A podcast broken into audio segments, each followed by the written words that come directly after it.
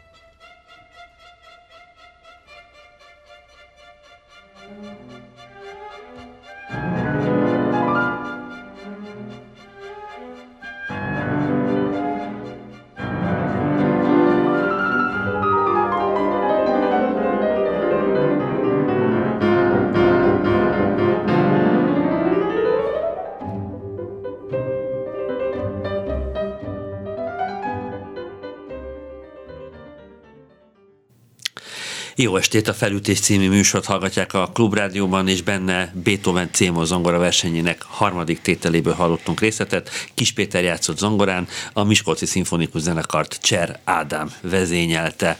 A mai beszélgető partnerem Kis Péter zongoraművész, sok koncertje lesz sok koncerten fog közreműködni a következő időszakban.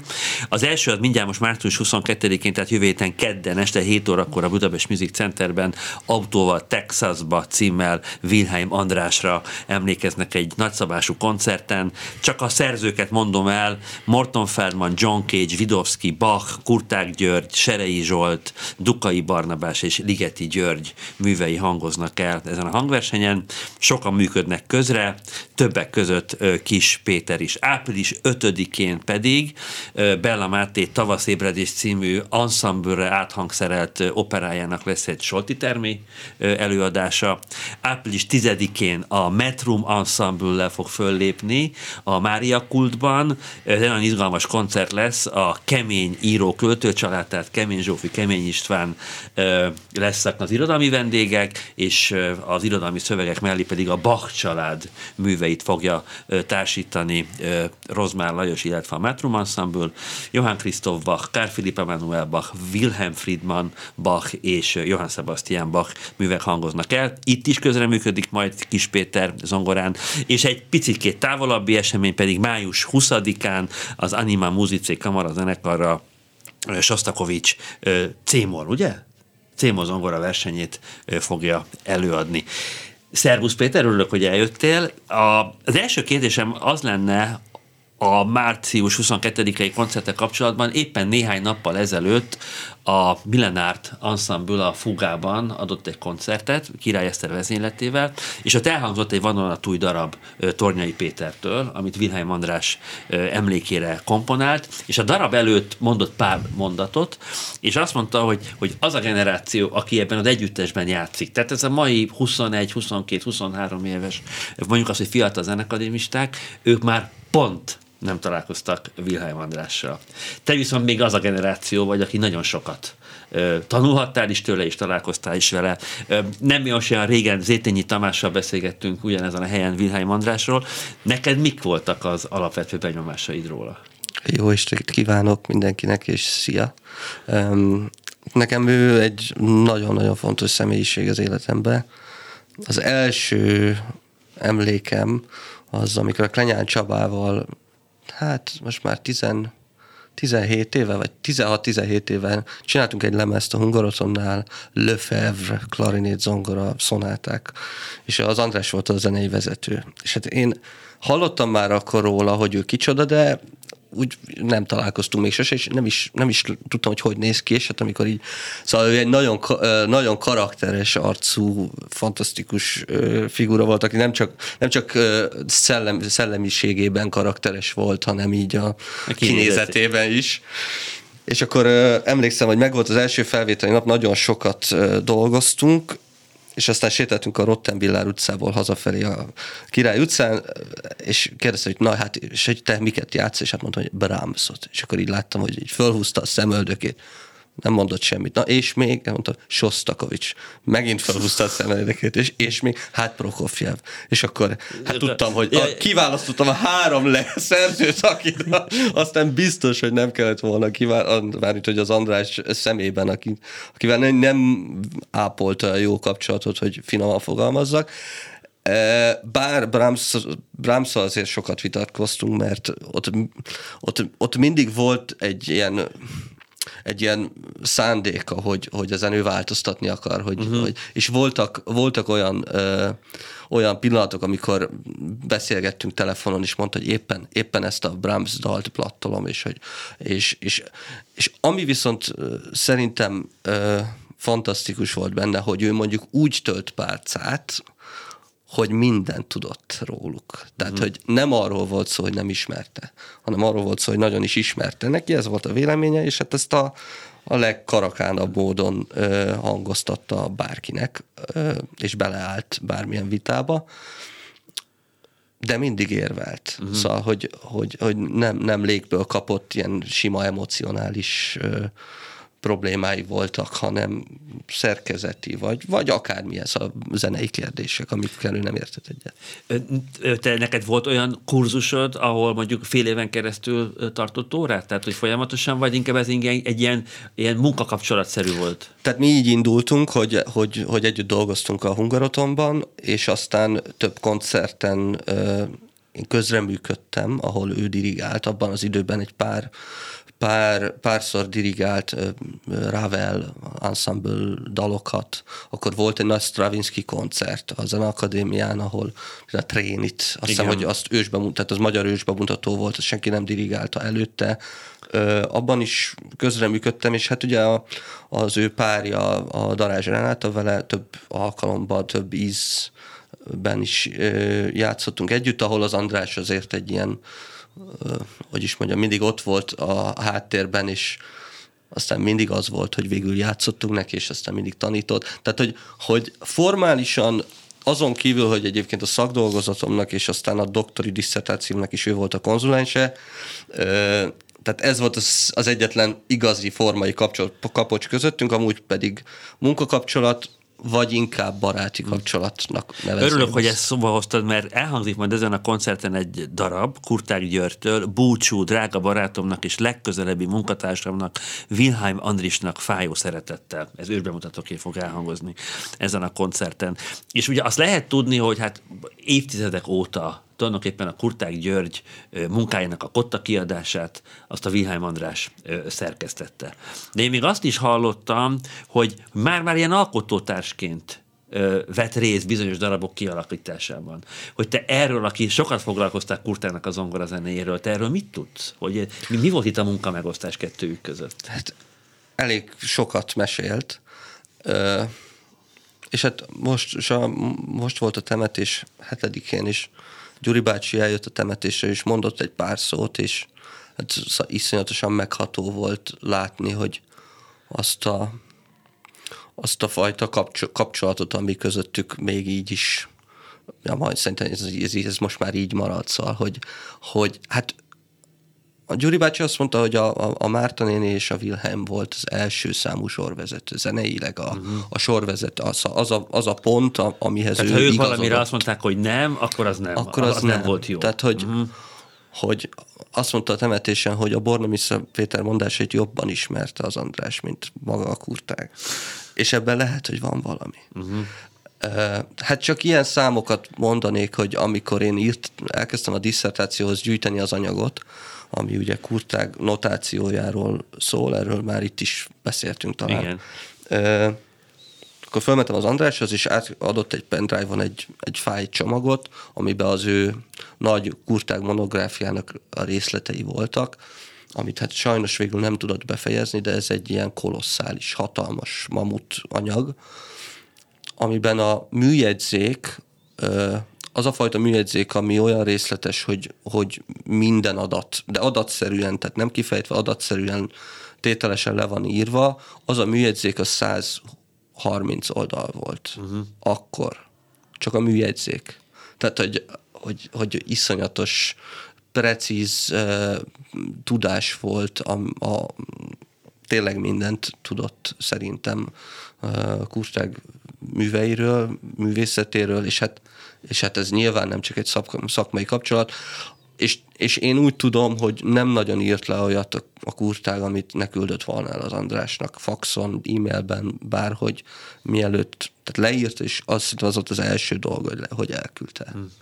Innen fogjuk hamarosan folytatni a beszélgetést Kis Péterrel. Most következik egy szólózongra darab, nagyon érdekes lesz a hangzása, készüljenek fel. George Crumb Makrokozmosz második füzetéből hangzik el most egy tétel, a Ghost Nocturne for the Druids of Stonehenge, tehát a Stonehenge druidáinak, illetve a, ez a virgó, ugye ez a szűz, a szűz jegyében fogantétel.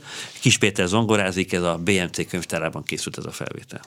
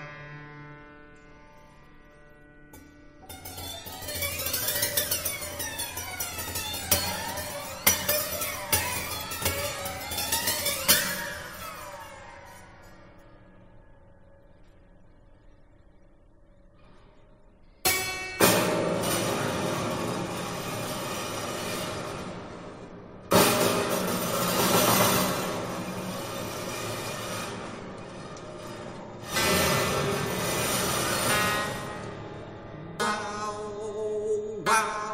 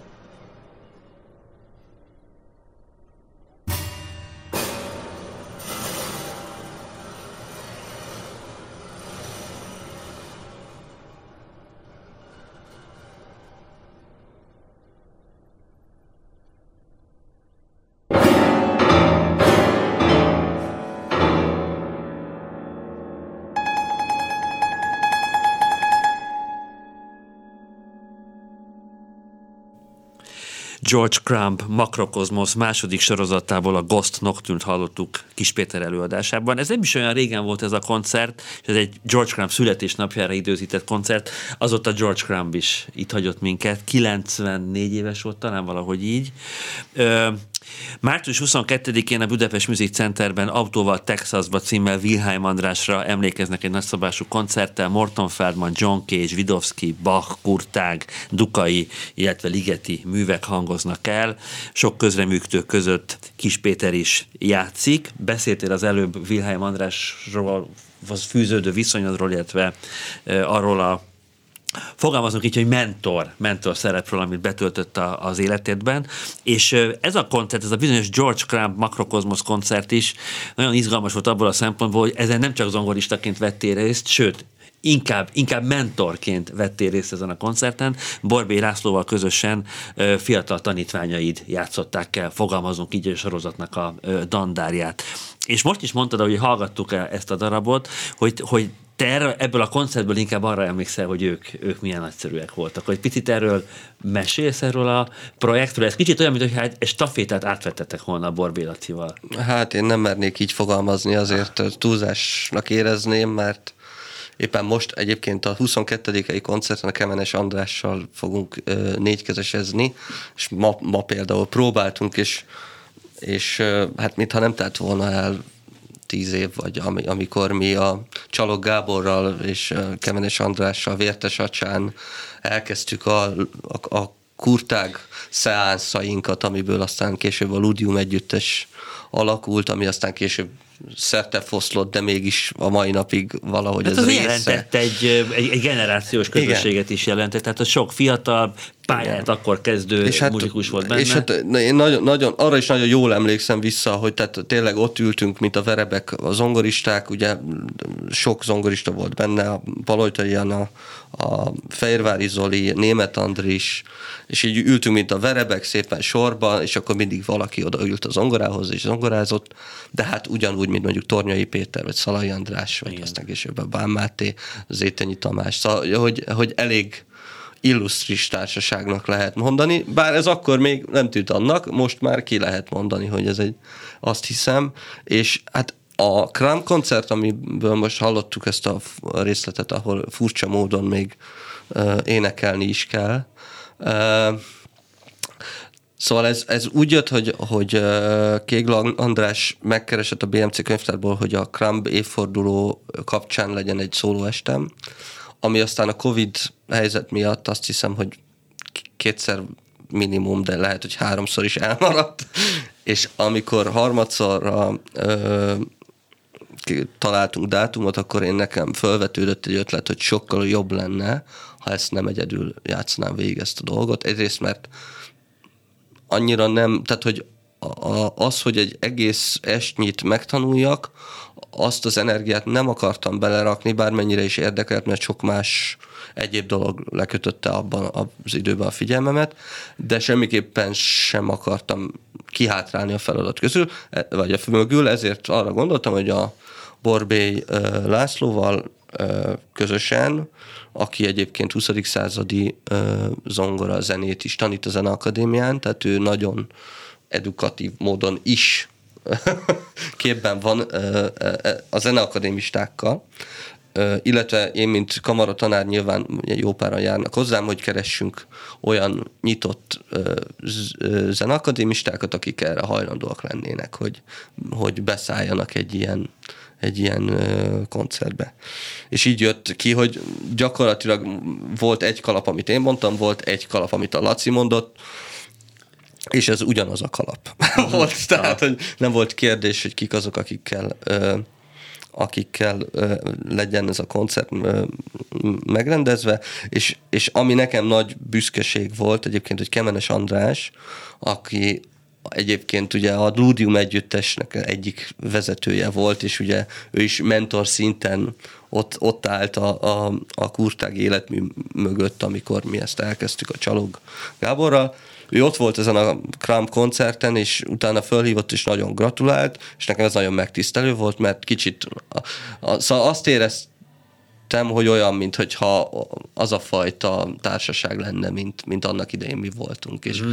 nyilván a szerep hát az én erre más utaltam, hogy igen, staféta. Igen, hogy... de, de ugyanakkor meg, meg nem szeretném azt mondani, szóval nagyképűnek tűnne, mm. ha azt mondom, hogy én átvettem bármilyen stafétát, semmit nem vettem át, azt a négykezest például, amit játszunk a kemenessel, és ma próbáltuk, pontosan ugyanúgy elkezdtünk rajta dolgozni, mint amikor a tíz évvel ezelőtt Vértes acsán játszottuk, vagy, vagy a fugában, nem, nem is emlékszem már, hogy, hogy hol, csak hogy, hogy az a hierarchia, szóval, hogy, hogy attól még mondjuk, hogy kollégák lettünk, attól még mondjuk az én tiszteletem, vagy a, a tudása felé a tiszteletem, az, az nem tud nem tud megváltozni, és nem érzem magamban azt a, a nyilván, tehát nem mondom azt, hogy nem változtam én, vagy nem lettem akár több vagy picit talán, ez nagyon hülye szó, de bölcsebb uh-huh. olyan szempontból, hogy, hogy, hogy nyilván dolgozunk, és, és mindenféle dolog ér, amit aztán most már jó pár éve én is továbbadok az akadémián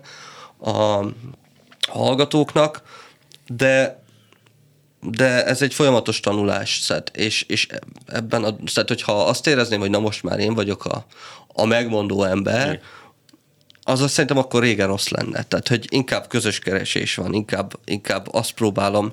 Tehát én, az, én a tanításom alapját is a, úgy érzem, hogy azt jelenti, hogy megtanuljuk föltenni a kérdést, tehát hogy mit, mit, mit kell csinálni. Nem azt kell megmondani, hogy így játszom, úgy játszom, amúgy játszom, hanem meg kell nézni, hogy oda mi van. Mi, szóval mit jelentenek azok a dolgok, amik oda le, le vannak írva, azon kívül, hogy, hogy hangok vannak, hanem hogy mik vannak a sorok mögött. Tehát e, ez a lényeg, hogy a kérdést tegyük fel, a választ én nem tudom. Tehát ugyanúgy keresem, mint, mint tíz éve, csak tíz éve meg azt se tudtam, hogy kell keresni. Most meg legalább valami, valami olyasmi van, hogy mintha kezdenik ráérezni, hogy, hogy merre, merre keresgéljünk. Hamarosan fogjuk folytatni a beszélgetést Kis Péterrel, egy rövid megállást tartunk. Johann Sebastian Bach Gémor angol szvítjéből két tétel, a Saraband illetve a Gavod mindkét része hangzik el Kis Péter előadásában.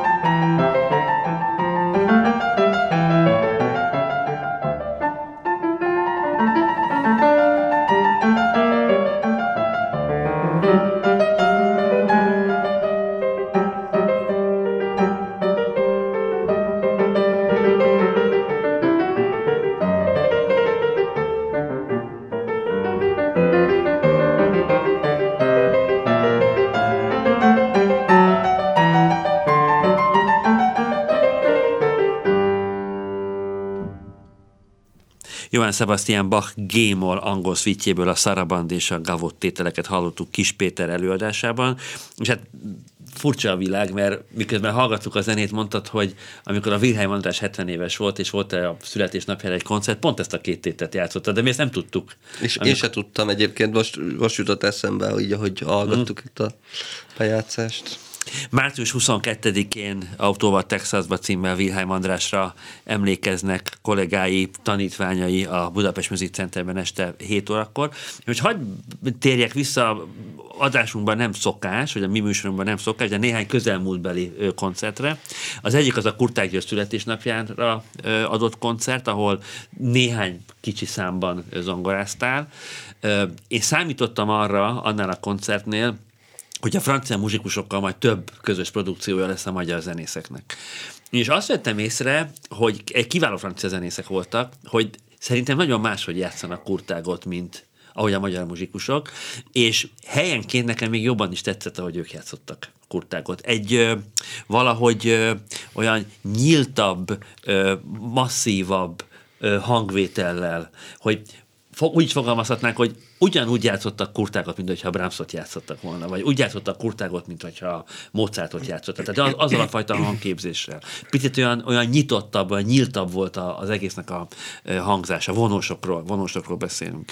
És hogyha lett volna közös produkció valamelyik vonósnak, most meg tudtam volna tőled kérdezni, hogy, hogy egyébként az, nagyon, az kiderül egy ilyen próba folyamatban, hogy máshogy gondolkoznak ott, Párizsban, mint ami itt a budapesti beidegződés mondjuk kurtága kapcsolatban. Tehát ezzel kapcsolatban neked volt most élményed?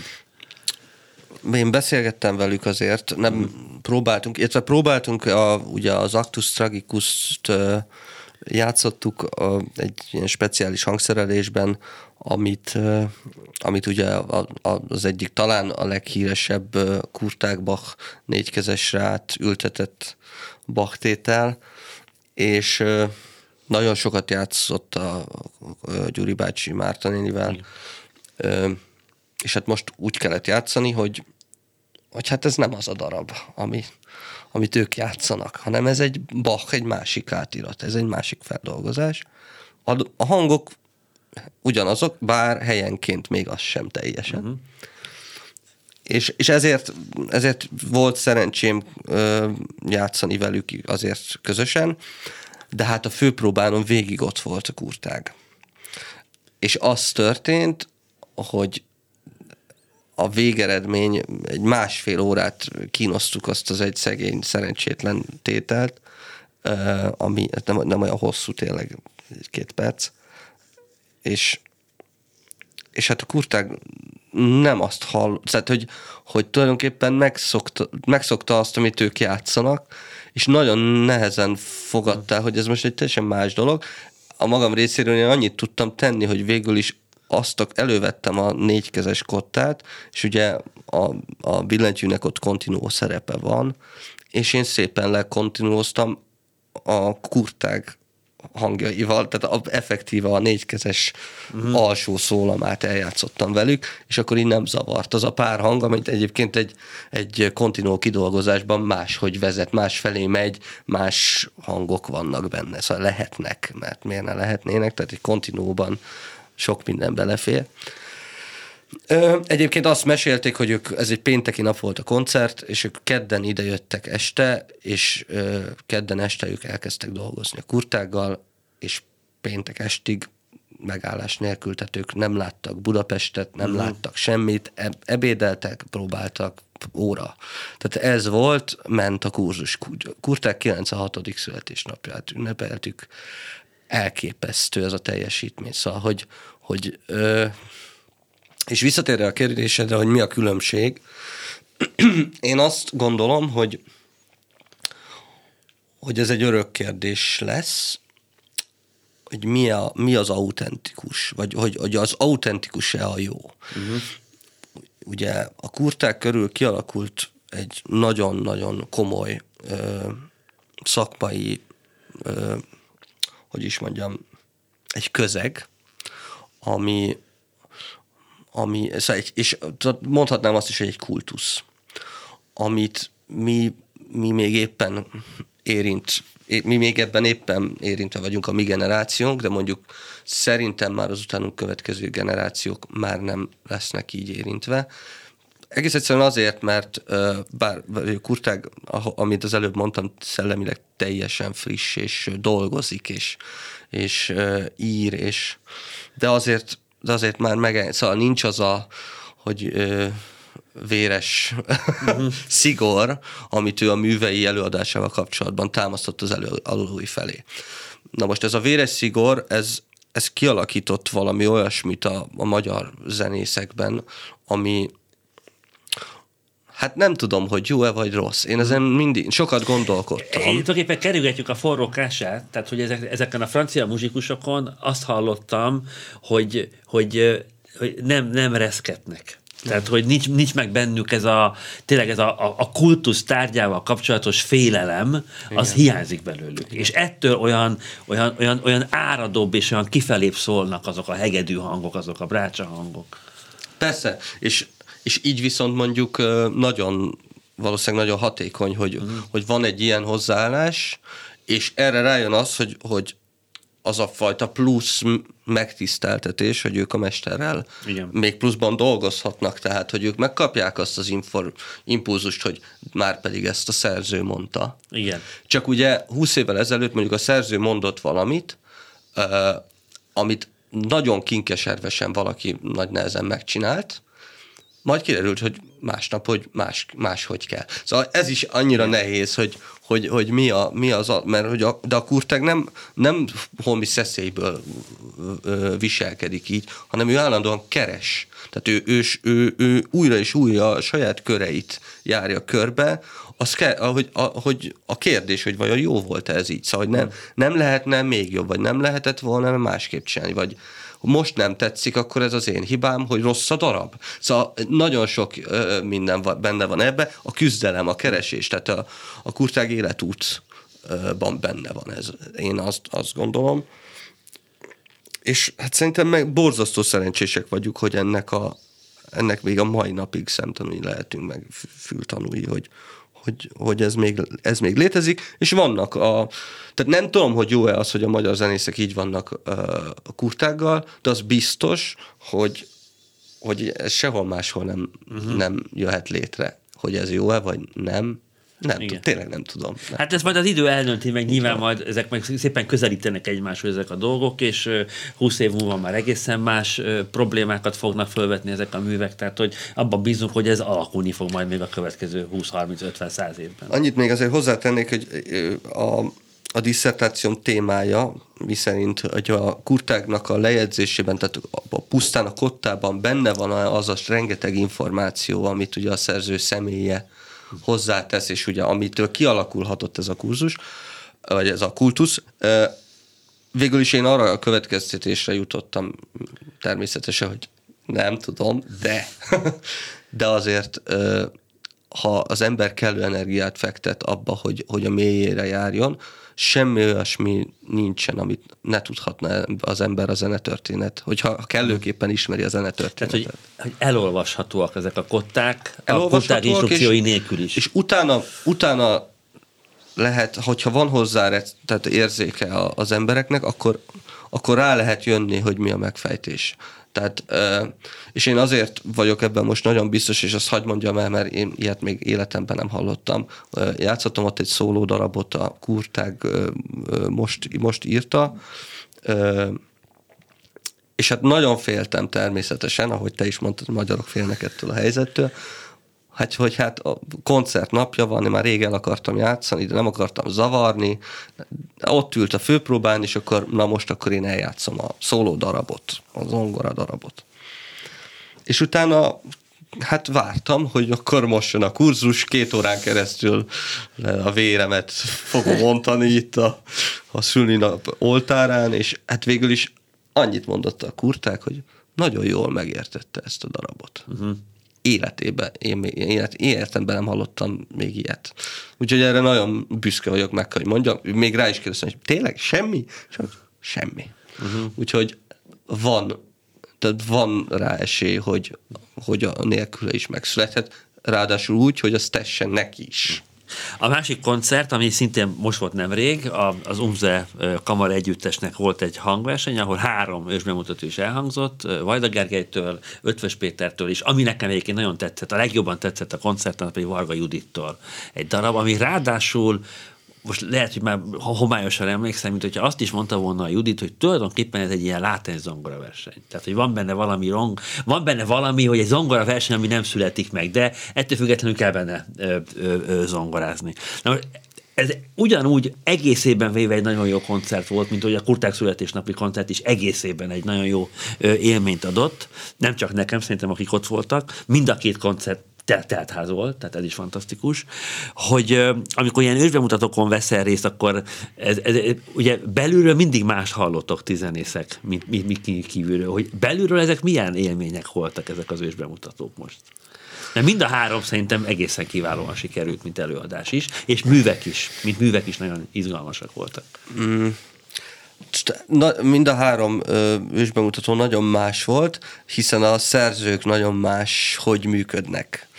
Ö, a Ötös Péternél vele talán az, az ő műveit játszottam a legtöbbet, mondjuk ö, meg vele dolgoztam talán a legtöbbször, már egy szerző előadó viszony, viszonylatban, mert ugye Vajda Gergő dirigálta is a koncertet, tehát hogy hogy az egy másik viszony, az egy, megint egy speciális viszony, a saját darabját dirigálja nekünk, uh-huh. és hogy azzal mi mit kezdünk, vagy hogy, hogy van a darab.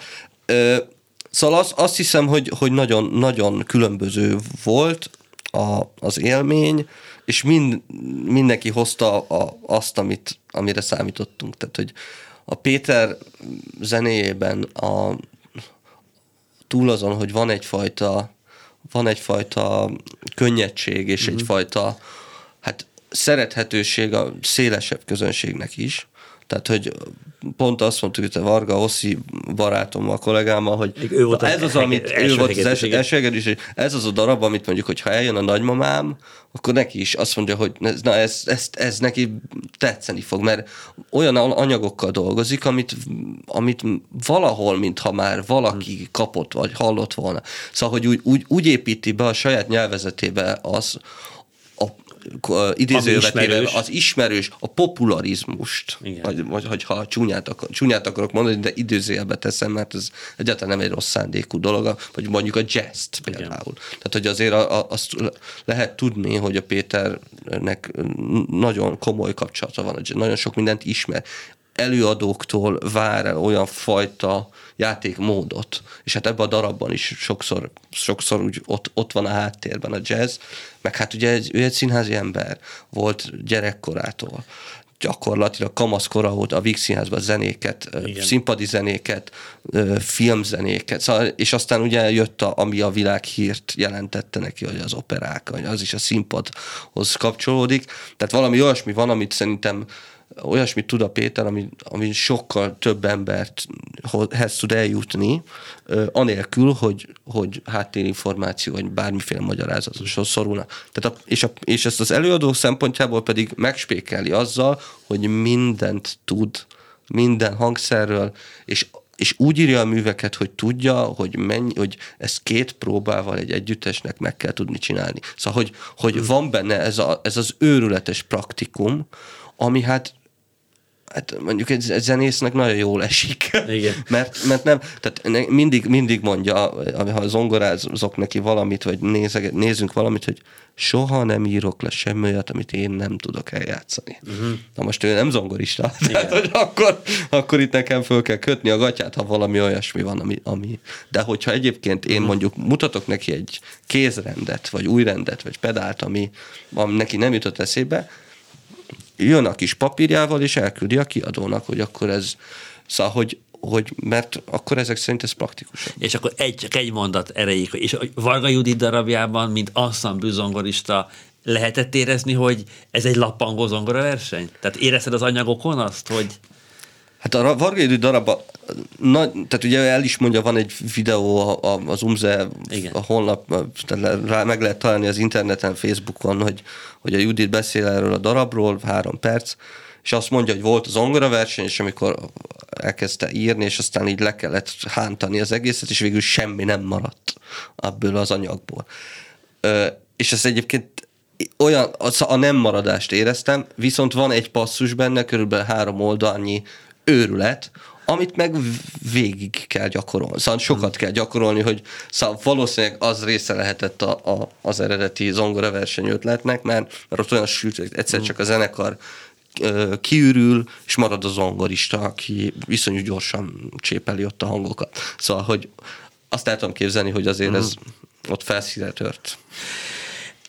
Beszélgetésünk végén akkor következik egy zongoraverseny, ami zongoraversenynek indult, és zongoraverseny is maradt. Sostakovics első zongoraversenyének negyedik tételét fogjuk most hallani hamarosan, Kis Péter játék zongorán. Ugye ebben van egy obligát trombita szólam is, ezt Tóth Balázs adja elő, az Anima Muzicé Kamara zenekar pedig Dubocki Gergely vezényli, és az Anima Muzicé Kamara zenekarra majd május 20-án újra el fogod játszani ezt a darabot. Én nagyon szépen köszönöm Csorba Lászlónak a technikai segítséget, az adás szerkesztője SS Kinga volt, Jövő héten pedig egy másik zongoristával, Simon Izabellával fogjuk folytatni a beszélgetést a zongorázásról. Én Molnár Szabolcs voltam, jövő héten találkozunk.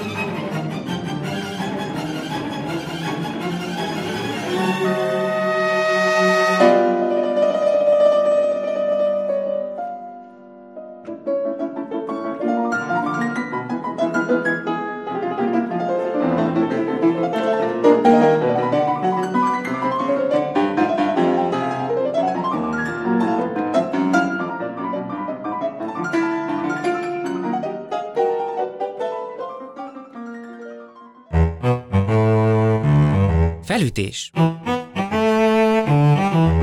Remek művek és alkotóik a klasszikusok vonzásában. Molnár Szabolcs műsorát hallották.